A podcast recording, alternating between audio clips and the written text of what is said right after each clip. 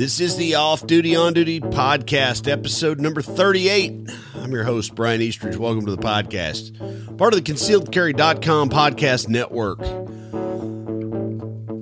The Off Duty On Duty podcast, we take topics that are relevant to today's gun owners and tackle them from the perspective of everyday concealed carriers and law enforcement officers to give you both angles of discussion.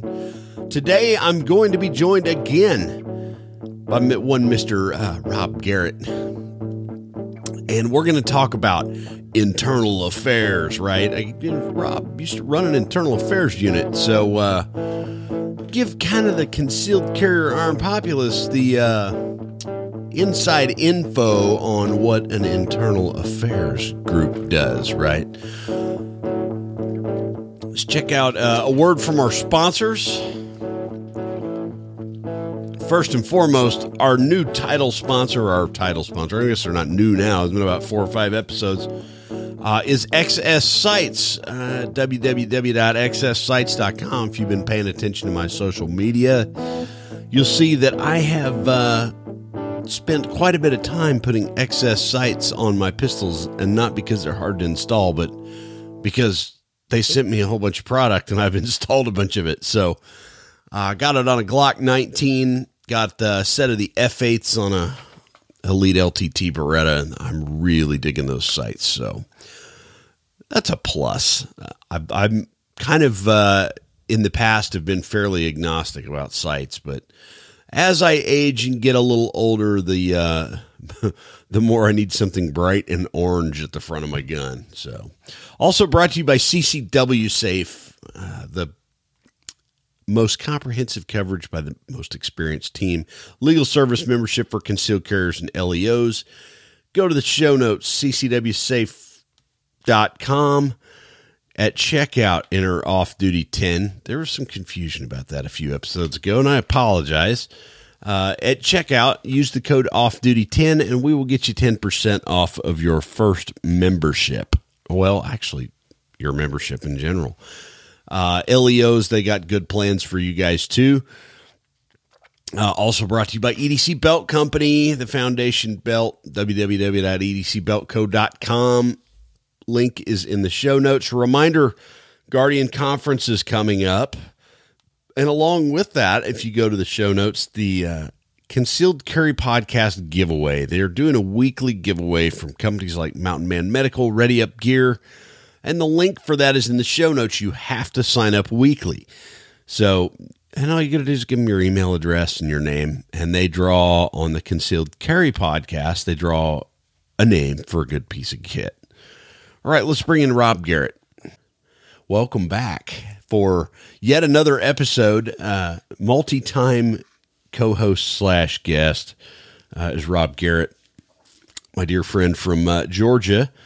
And you pitched an idea a couple weeks ago on uh, internal affairs, which in the police world kind of makes people's uh, uh, kind of test their constitution a little bit, if you know what I'm saying. When you get a letter to go see those folks, uh, of which I have uh, multiple times, uh, fortunately not due to my own actions, other than once, but we'll talk about that some other time. So, tell me, you were the head of or one of the investigators in an internal affairs unit? Yeah, first, thank you for having, having me back on. It's my pleasure. And uh, I, uh, you know, having worked internal affairs in a large agency for about 16 years, you figure out that it's one of the most misunderstood functions of law enforcement from the public perspective as well as the officers. The officers perceive you as a headhunter uh, or the Gestapo and that we're out to get them. The public views the unit as some kind of internal secret unit that's trying to cover up and protect the agency and and not give them all the facts. And really, both uh, both views are, are are totally and completely wrong.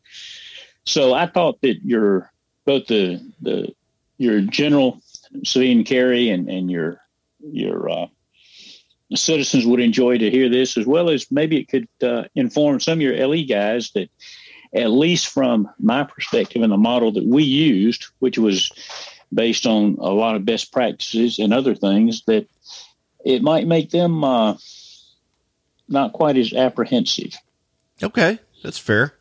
So, you know, first off, the model we used was based on best practices as well as the the standards and and that we were required to follow because we were a nationally accredited agency from CALEA, which is uh, the Commission on Accreditation for Law Enforcement Agencies. If if you're the public, you've probably never heard of it. If you're in an agency that is accredited, everybody has heard of it because the process is real intensive, sometimes real intrusive, and uh, it makes you a better agency, but that doesn't come without a lot of pain.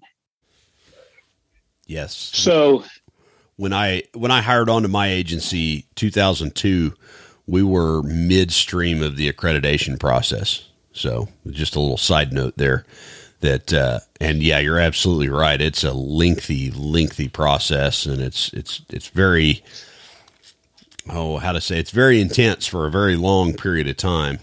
And I think what's the average about two years to get an agency accredited. I think is about the the going rate. If you sign your if you sign your initial contract, uh, it's minimum two years before you're anywhere close to having your first assessment or on-site or inspection. Uh, the issues come in, and we won't get too far down this rabbit hole, but the issues come in where the next three-year cycle, when they the first time you get a lot of grace and a lot of mercy. The next time you've got to show compliance with all the standards. And if it's and, if you miss one standard, they can kick you out of the program. There's not an 80% pass fail, it's 100% pass fail. And that's that's very simplistic, but it is intensive. But CALEA has certain standards.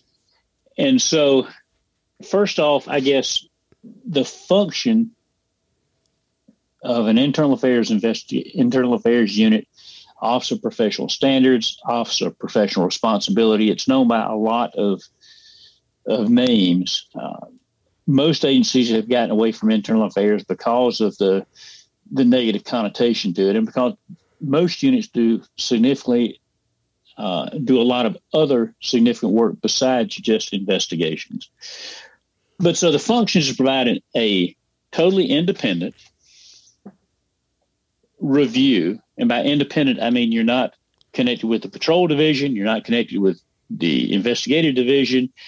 You're an independent unit that is set aside that, in best practice, should report directly to the chief.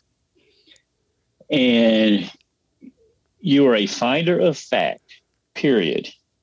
And you find out the best that you can what happened, and then you determine if there's been any policy violations. That's it in a nutshell. You're looking for policy violations.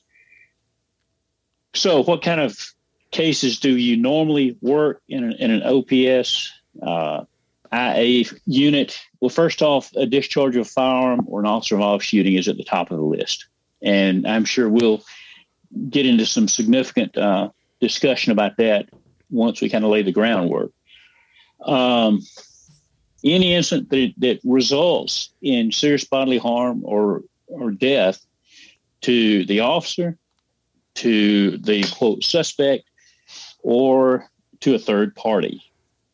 Um, alleged civil rights violations, gross misconduct, ethical violations, uh, allegations of criminal misconduct, all those kind of things are far more complex to where that patrol sergeant, that patrol lieutenant, that number one is is too close to the situation in some cases, and if it's going to be a lengthy investigation, he has a full time job to do.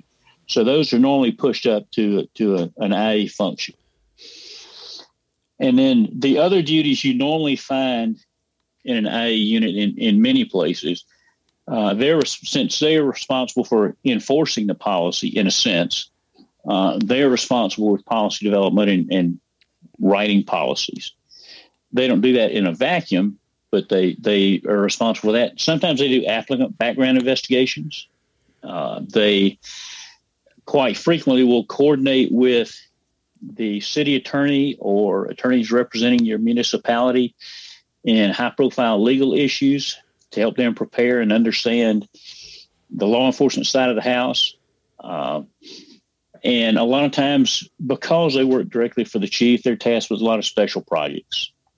Uh, one of the ones, as an example, the chief wanted to um, wanted to look at implementing tasers several years ago. So they tasked the planning and research guy, which was me and my agency, along to set up a committee with representatives from patrol and investigations and from training to determine what we needed and to write a policy. And so, uh, just as an example, so what we don't do is we don't put anybody in jail. We don't do any criminal investigations. Uh, we don't go out and normally surveil people in the field and and you know sneak around and and sit on wiretaps and any of that kind of thing. That's all the criminal side of the house. Um, we don't, in general terms, and my agency never did do any kind of integrity testing. Uh, large agencies that have had serious integrity issues do have a uh, a history of doing that. They will set up, for instance, a burglary scene in an apartment, and they'll have cameras in place and they'll have valuables laid out and see if the officer that comes in to investigate it does it properly, turns in all the evidence, uh, and secures it, or does he take it home with him and steal it? Uh, you, a lot of large agencies, such as NYPD, that had serious corruption problems in the past, they've done that. I don't know whether they do it now, but as a rule, uh, most agencies are not going to do integrity testing anymore, as far as from the Southeast agencies that, that I'm aware of. So that's kind of a, a quick overview. Yeah. I'm not sure how many years my agency's had an internal affairs unit, as long as I can remember. Our agency's so large that a lot of times your your complaints are, are set back to a field investigator or, or a field supervisor to investigate and do the follow ups with after they've reviewed it. It's a unique position on the police department. And I think a lot of people, I, I don't know what TV show inspired it. Maybe it was uh, the Dirty Harry series of, you know, San Francisco in the 60s and 70s or whatever that, uh, you know, public integrity and professional standards and internal affairs got these buzzwords attached to them. And, uh, oh, I don't know, maybe Serpico or something really uh, started to to push that little known unit or that that entity within a police department kind of to the forefront.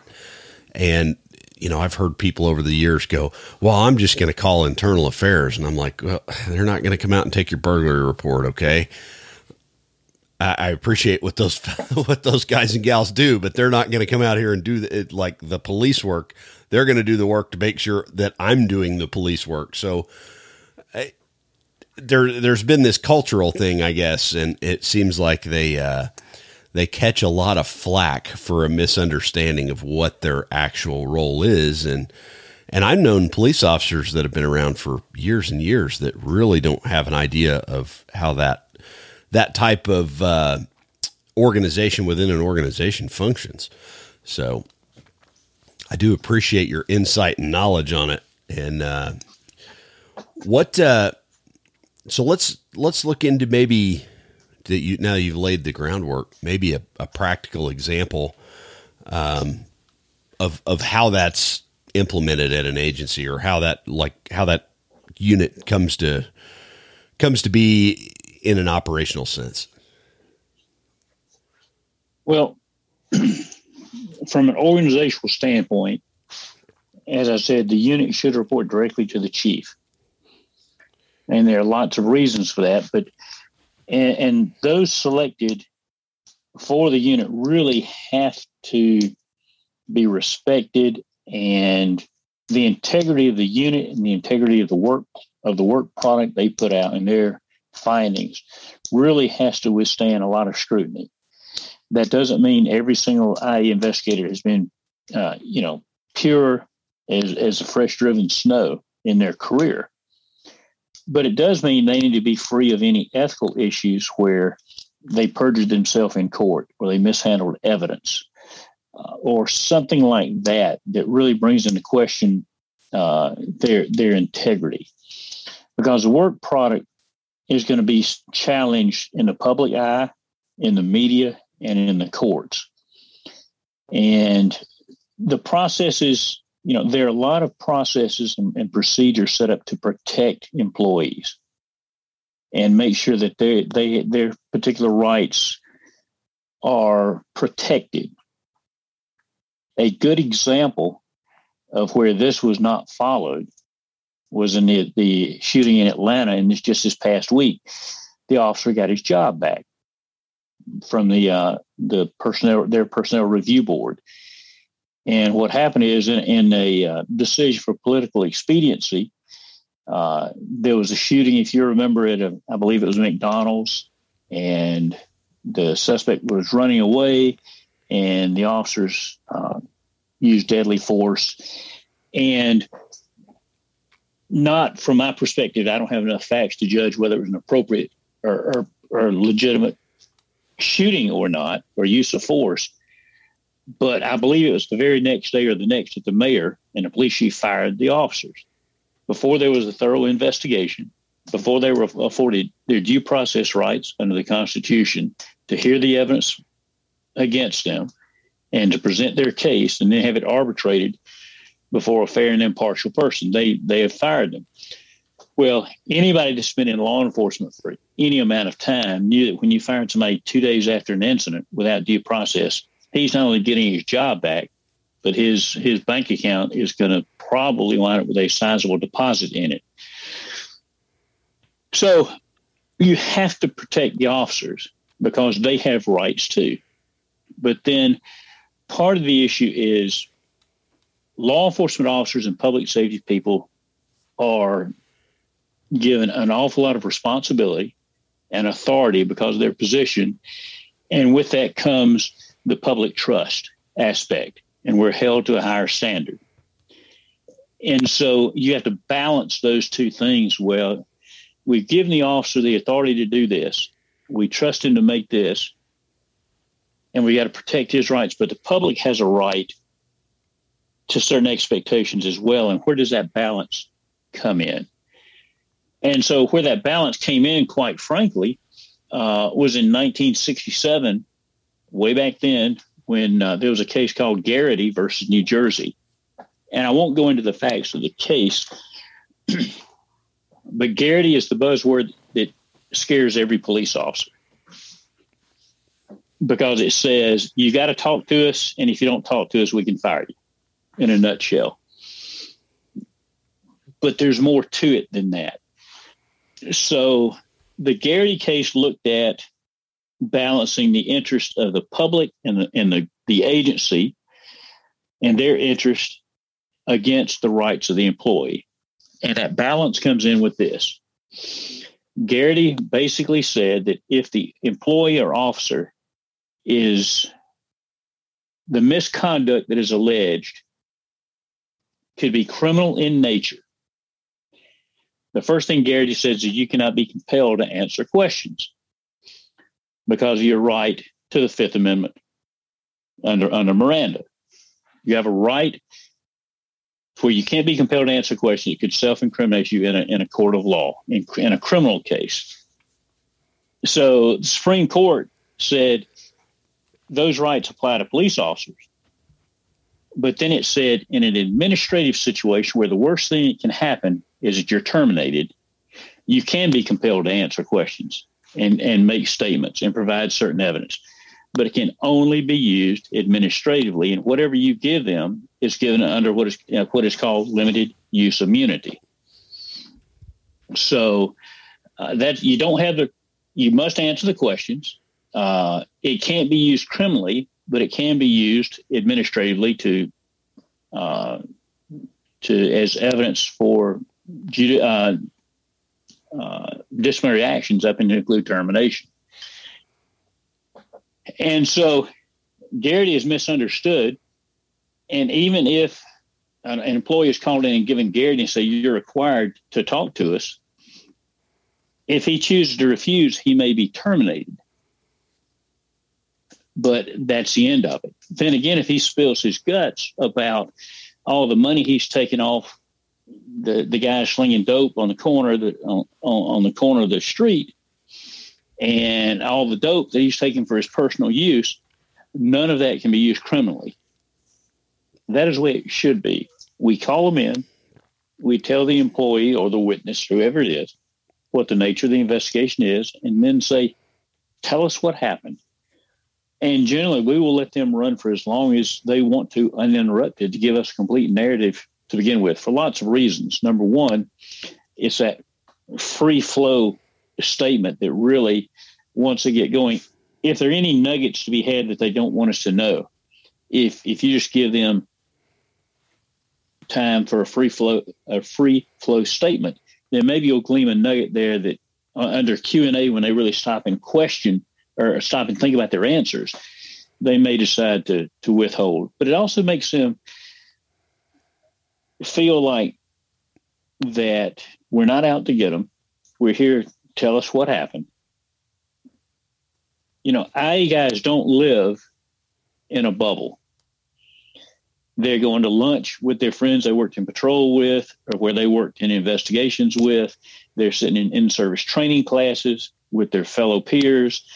Um, they are sitting on committee meetings sometimes, training committees. So it's not like, at, at least in, in most agencies and, and the super agencies, NYPD, LA, it's it's a different model, and and I get that. But they're not over here in some vacuum. And so they have personal relationships with other people they've worked with because normally you have to be a reasonably experienced person to, be, to even be considered for an IA unit. So it's one of those things that we try to make it non confrontational we try to give the the person we're interviewing uh, the benefit of the doubt. We want to listen to everything they've got to say. And a, a little side note is if a police officer has done something that he thinks is wrong, he's probably going to admit it quicker than some criminal on the street because while he knows he shouldn't have done it, he became a police officer to do right he has a conscience, and, and I'm talking the majority, and he doesn't want to lose your respect. And so he, he wants to at least tell you, yeah, I screwed up, but this is why. And and these are the circumstances because he wants the mutual respect of his peers. You mentioned Serpico, and again, New York and LA are, are their own entities, and uh, but Serpico and movies like that absolutely said, you know, here we have an officer trying to do the right thing, and I is headhunting him out there trying to find something on him to either put him in jail or get him fired, and that's just that's just really not the case. One thing I failed to mention is in the general model that uh, best practices, an internal affairs unit cannot even open a case until they've gotten a direct order from the chief. Only the chief or the CEO, the sheriff, can can authorize a case to be opened. So uh, the chief may get you mentioned line complaints. Words, the citizen calls about rudeness. Well, most of the time, that first line supervisor, a sergeant or lieutenant, is going to talk to the officer, talk to the citizen, review the body cam, and make some kind of determination. If if the officer was rude or not, if he was, he's going to take corrective action. If he wasn't, uh, rude, then he's going to document that. And one of the things that we always do under the best practices, whether it's a simple rudeness complaint or a civil rights violation, is the citizen that was involved or made the complaint is always made aware of the disposition of the case. We close the loop with them, whether it's that sergeant that says, Ms. Smith, I've reviewed the, the body camera and his tone was inappropriate and I've taken corrective action. Or Ms. Smith, I reviewed the body camera and my officer was completely within policy. So at least we closed the loop with those people and say we truly did investigate it and these are our findings.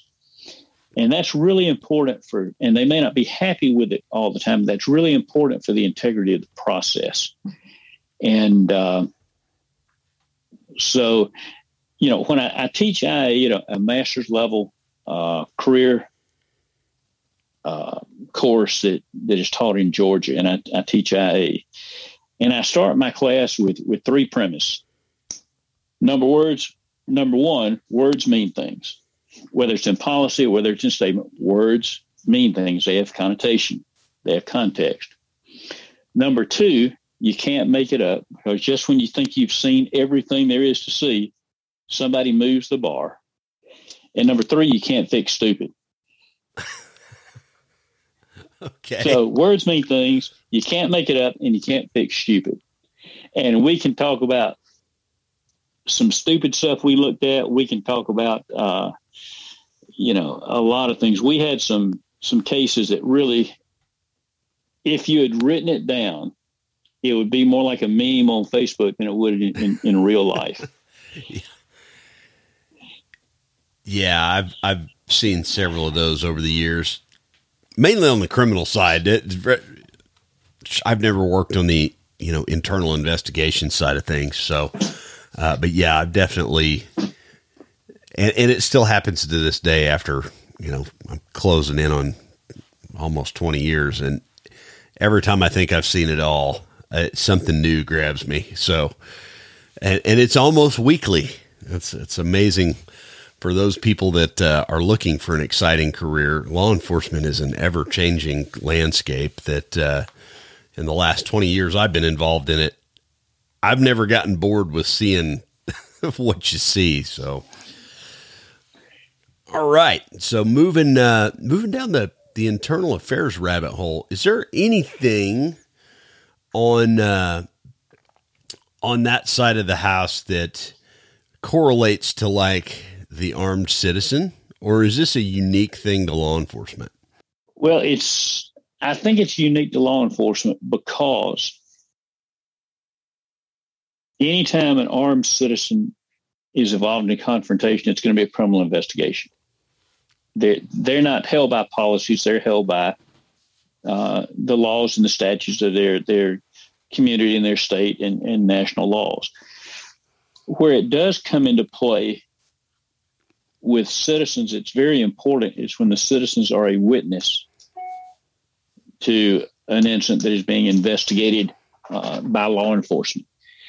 And I guess one of the things that first thing I will I want to say about when you talk to anyone, especially internal affairs, either tell the truth or don't answer the question. And, and what I mean by that is this unless you committed a serious felony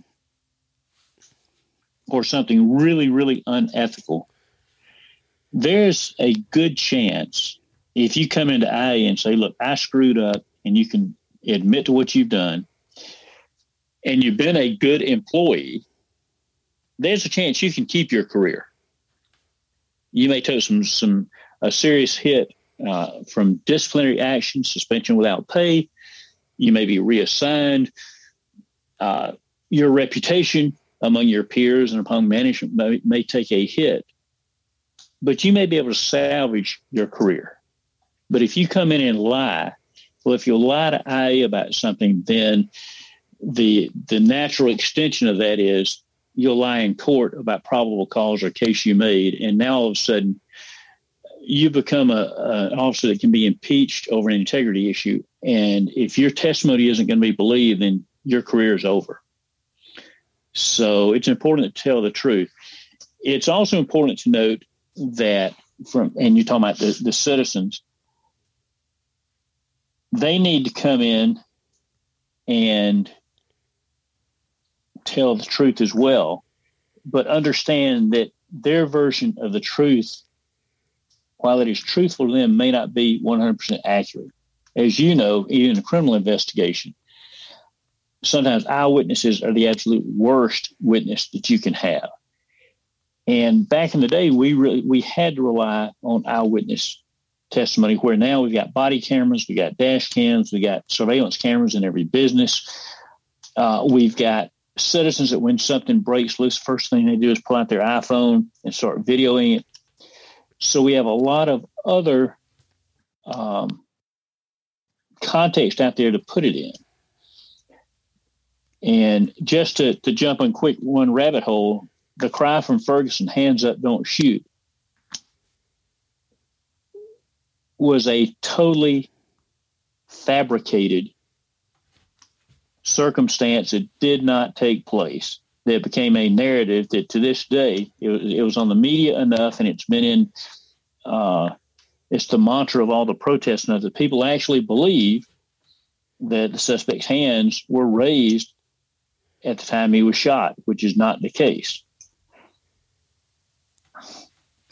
Yeah, I was I was in uh, a patrol function when that that incident occurred, and there were hundreds upon hundreds of people marching with the narrative of "hands up, don't shoot." And after the Justice Department released the uh, the findings of the investigation, it, it was pretty quick how far uh, how fast that went away.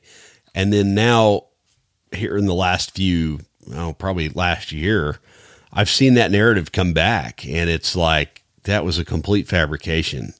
I, I, I that's responsibility of the media, if you ask me. Which, you know, this podcast is a media outlet, so uh, I don't, I don't completely despise the the media in general, but there again, it is. Uh, I think it's pretty irresponsible when they promote a narrative that uh, is false or fabricated. So what? Well, one of the sad things about today is that an officer can get in a confrontation where they are absolutely in imminent threat of serious bodily harm or death, or a third person is in that situation, and they can use deadly force to protect themselves or a third party, and then wind up getting absolutely crucified in their career ruined.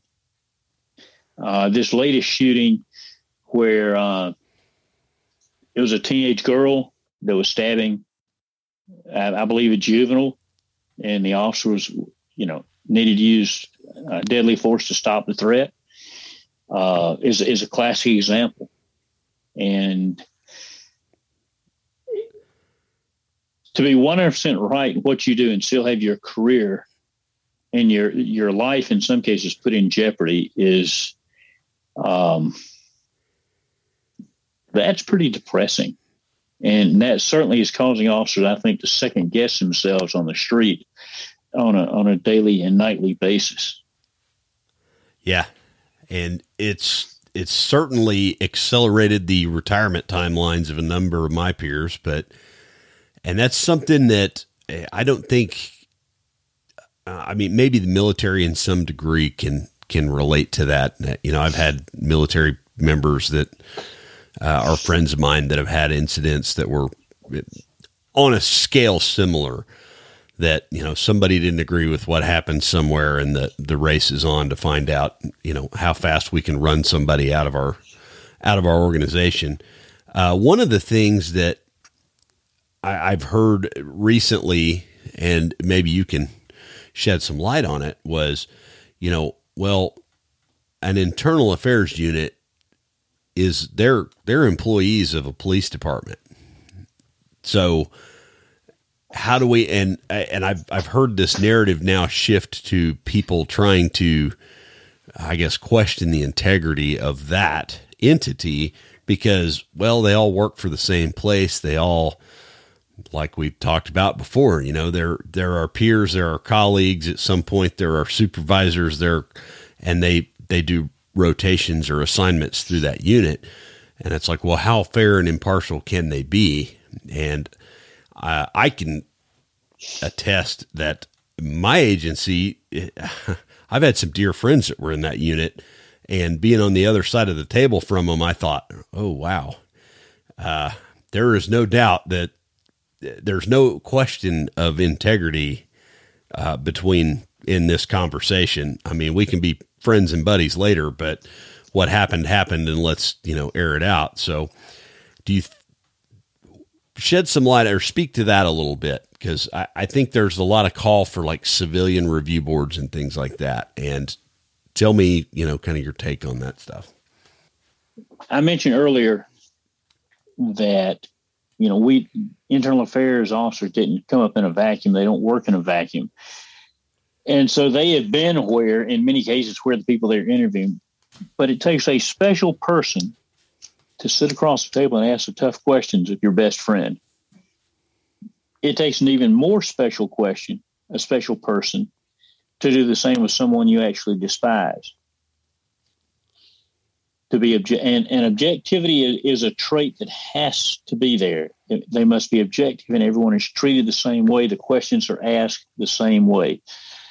And I've sat across people that I didn't get along with. I did not consider them an enemy, but they may have viewed me that way. And then I've sat across from people that I went to the academy with, that have been in my home to eat dinner, that we've been to the range with, and I've had to ask them the same tough questions. And the general mindset of an IA investigator is let's get the facts out, let's get the truth out, and then it falls on the side of, of whether it violates policy on its own merit. Uh, it's it's either you did or you didn't do it, and there's even a there's even a caveat in most agencies' policies where if you intentionally violated policy, but a review finds that your actions under the totality of the circumstances were appropriate, then it's no harm, no foul. So, for instance, uh, warning shots may be absolutely totally prohibited in your agency. However, if there's an assault of female going on on the other side of a 10 foot chain link fence with no gates that has barbed wire on top, and you have no means whatsoever to get to her to physically uh, intervene in the assault, and the fact that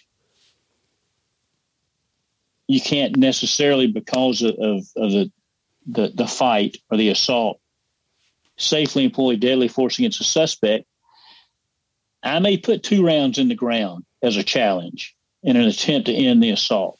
Now, I violated policy, but in our agency, that would have been viewed as if the rounds were discharged in a safe manner, yeah, and uh, then that would be something under the totality of the circumstances. You know, everything considered that was reasonable, especially if it stopped the assault and the bad guy decided to run off. So there, there are caveats even there that if you can justify what you did, there there's some some give and take you know, we're not there to cover up. We're not there to um, crucify the officer. We're a finder of fact. And I keep coming back to that because that's as, as simple as it is. Do officers always want to give us all the facts? No. Do citizens always want to give us accurate statements? No. Um, probably one of the most interesting interviews I did took place, we had an elderly gentleman that whose wife had had died in a hospital and he he could not reconcile himself to it. And this was in 2008 and so sometime later he goes up to the hospital parks in a parking deck, goes up to the floor where his wife died, looking for a specific nurse to shoot because he, he blamed that nurse for the death of his wife. He winds up shooting uh, and he winds up killing three people. He tries to leave the scene. Uh, we have officers there by that time, and we're able to stop him, take him into custody. So this is is really a, a huge incident. Uh, and and in 2008, we weren't at this situation we are now, where we have shootings like this daily and they make mega news.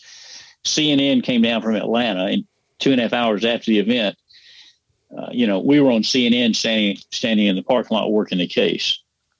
so th- as an IA unit, we got everything we needed. We went back to the office to determine our plan of attack, how many people we had to interview, and how we wanted to do it. And we got a call that the suspect had been released from the hospital and they were bringing him to headquarters. Well, all of the criminal investigators were still on the scene. So the internal affairs unit was the first person to question that elderly gentleman that is shot and killed three people because of the loss of his wife. And that was probably one of the most compelling interviews I've ever done because we see these people and we see the results and we see them as as as evil possessed people and what sat before me across that table was a very broken man not taking away from what he did uh, and and he was sentenced for it but he was no monster he just had no other way out and and he had grieved the death of his wife for so long and that was what he felt like that was going to be his out to seek retribution and kill the person responsible for her. And then he generally hoped he would be killed by law enforcement. So that one was uh, that one was very unique. Yeah, my uh, my father, after oh hundreds of of interviews with you know suspects arrested for murder. Uh, he one time made the, the statement to me that emotion is the most how did he say it? He said emotion is the most dangerous drug known to man.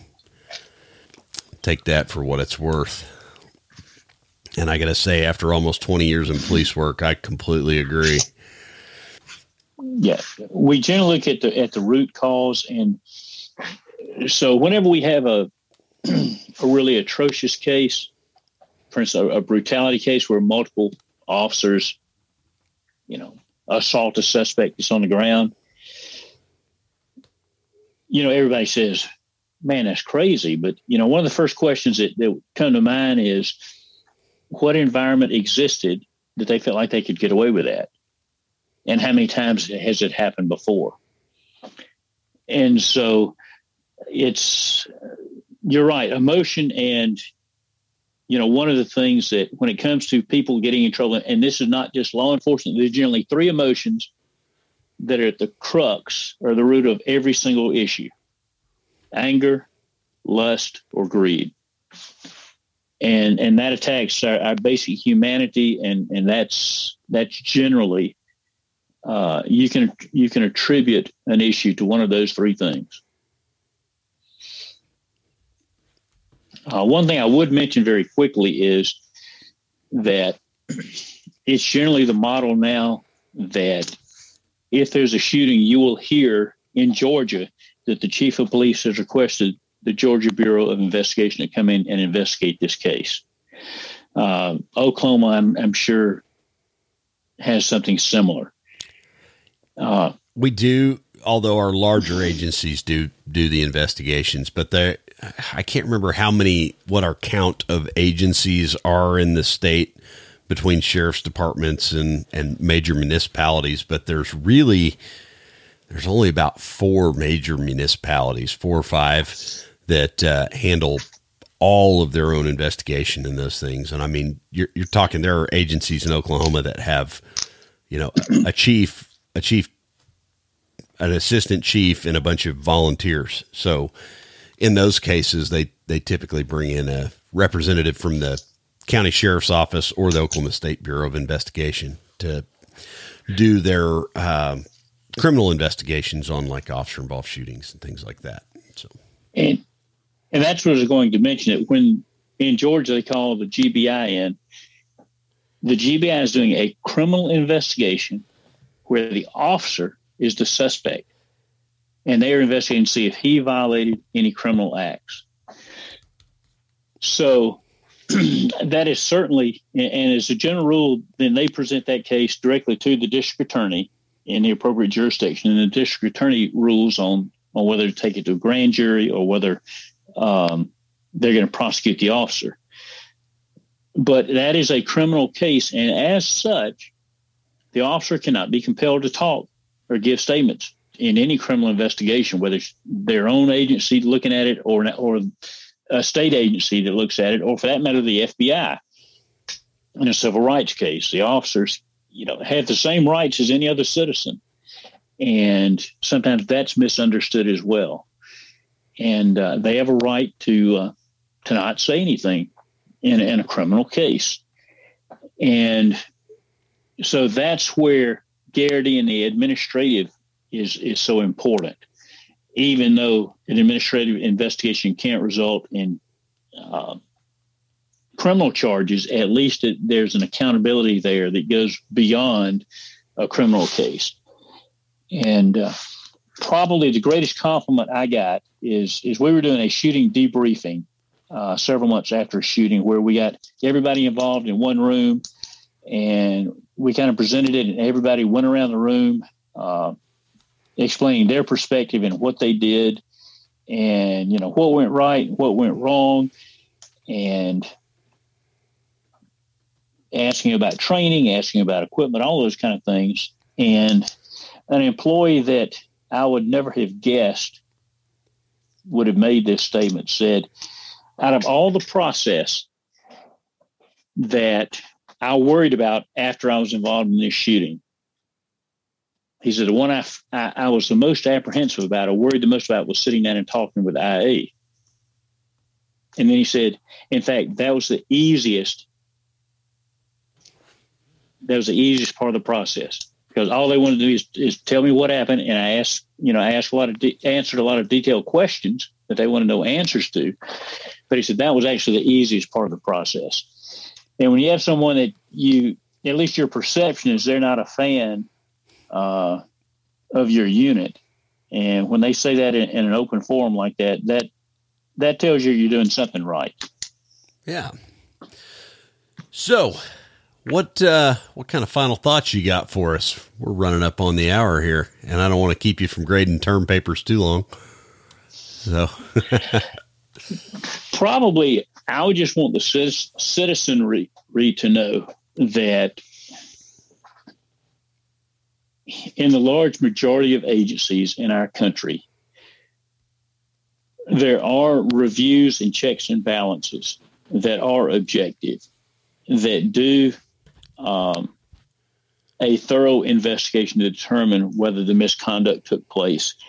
And it's not to an agency's benefit to hide misconduct because that puts the agency on the hook down the road. So it's to the agency's benefit to determine if misconduct took place and then to take appropriate action, whether it's termination, whether it's, you know, what other kind of actions take place. Because that agency does not want to want to incur any more liability down the road for negligent retention of troubled employees, where two years from now, they look at a, a, a compilation of actions by this officer. And they said this officer should have been terminated two years ago. You chose to keep him. We view that as negligent. And now here's a multi million dollar settlement. Agencies look at uh, those type of things, and agencies look to, they want and need the public trust. And you, public trust is not gained by covering up things and by putting false narratives out there. The narrative may not be what the public wants to hear. It may not be the narrative from the police department or the agency uh, based on facts may not be what the public may not be the same narrative as what the public has heard in the media. But there is integrity. Officers are held to high standards. And while the public in general may not always understand, you know, the actions that are taken. They're taking with public trust in mind and needing that that public trust to do their job. Agencies can't do their job without the public, plain and simple. If they don't call us, if they don't report, and if they aren't willing to be witnesses, we can't do our job. and so that's probably what I would leave your your your viewers with is to in the large majority of cases, uh, I think you can trust your agency and trust the decisions that are being made. And again, there are exceptions, and I'll, I'll I will certainly uh, uh, admit that. But we're out here trying to do a very difficult job in trying times to the best of our ability. And the processes are in place to hold us accountable. And I would just ask that, you know, the the folks listening would would trust their agencies until they're really given a legitimate reason not to. And that legitimate reason is not a media narrative. I think that's a great final thought. The narrative is n- rarely the media narrative, in my experience. What you see on the TV eh, is not what's going on behind the scenes most of the time. And when people ask me, well, what's your opinion of this high profile case or that high profile case? My default answer is I'll wait for the investigation to be completed before I make up my mind. Uh, because I've seen, like you said, you mentioned the the the Ferguson incident. I've seen the media narrative be 180 degrees different from what actually happened after a uh, lengthy investigation was completed. So leave it with that. Go ahead. One of the issues that we see in movies and TV and choose your your cop show is they get into a shooting and they go right back to the office. They go right back out, get in another car chase, get in another shooting. And the the media presents it as that it's no big deal, particularly when in, in one episode of NCIS, they get into three shootouts and, and kill four guys and they're still working the case. And then at the end, they all go home at the end of the day and turn the lights out. When in fact, an officer gets involved in a shooting. Number one is probably the most traumatic event they can they can occur in their life. You know, they are immediately pulled off the street. Uh, it could be months before they go back to work. The paperwork is is tremendous. The number of interviews, all the investigative process before it's determined that that they go back to the street their full duty status.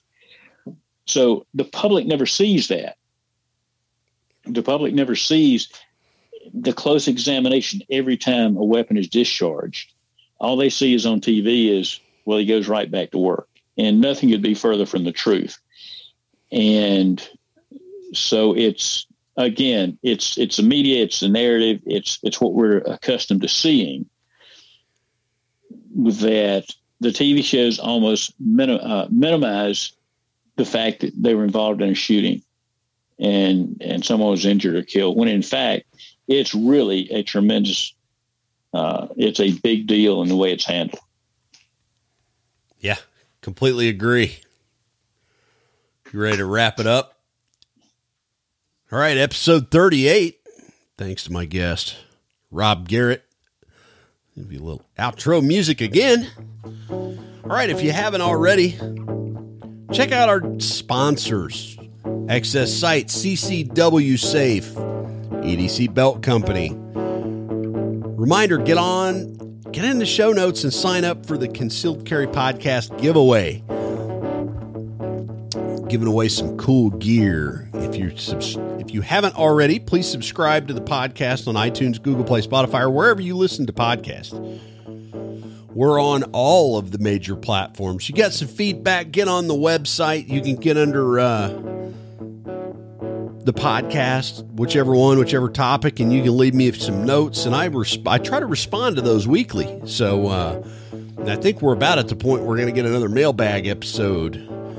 I'll be teaching at uh, the Guardian Conference in September. Also, if you're in the Oklahoma City area, you want to come see me, send me a message through the website. I'm putting on a class June 5th out in Tuttle, America, a little suburb of Oklahoma City. I'm going to be doing a Skill Builder 1. It's a pretty low round count class, 150 rounds. Come on by, come shoot with me. The Off Duty On Duty podcast is a production of Eastridge Training and Consulting, LLC. Eastridge Training and Consulting, LLC presents the following content for educational purposes only. Always take proper precautions, follow all firearms safety rules, consult with a competent firearms instructor, and have trained medical staff on hand when operating live firearms. Legal content, commentary, or explanations do not constitute legal advice. We are not attorneys and recommend always consulting with competent legal counsel when researching or seeking to understand laws and legal application. Eastridge Training and Consulting LLC, its participants, partners, and affiliates are not liable for any action taken based on the content of this shared podcast.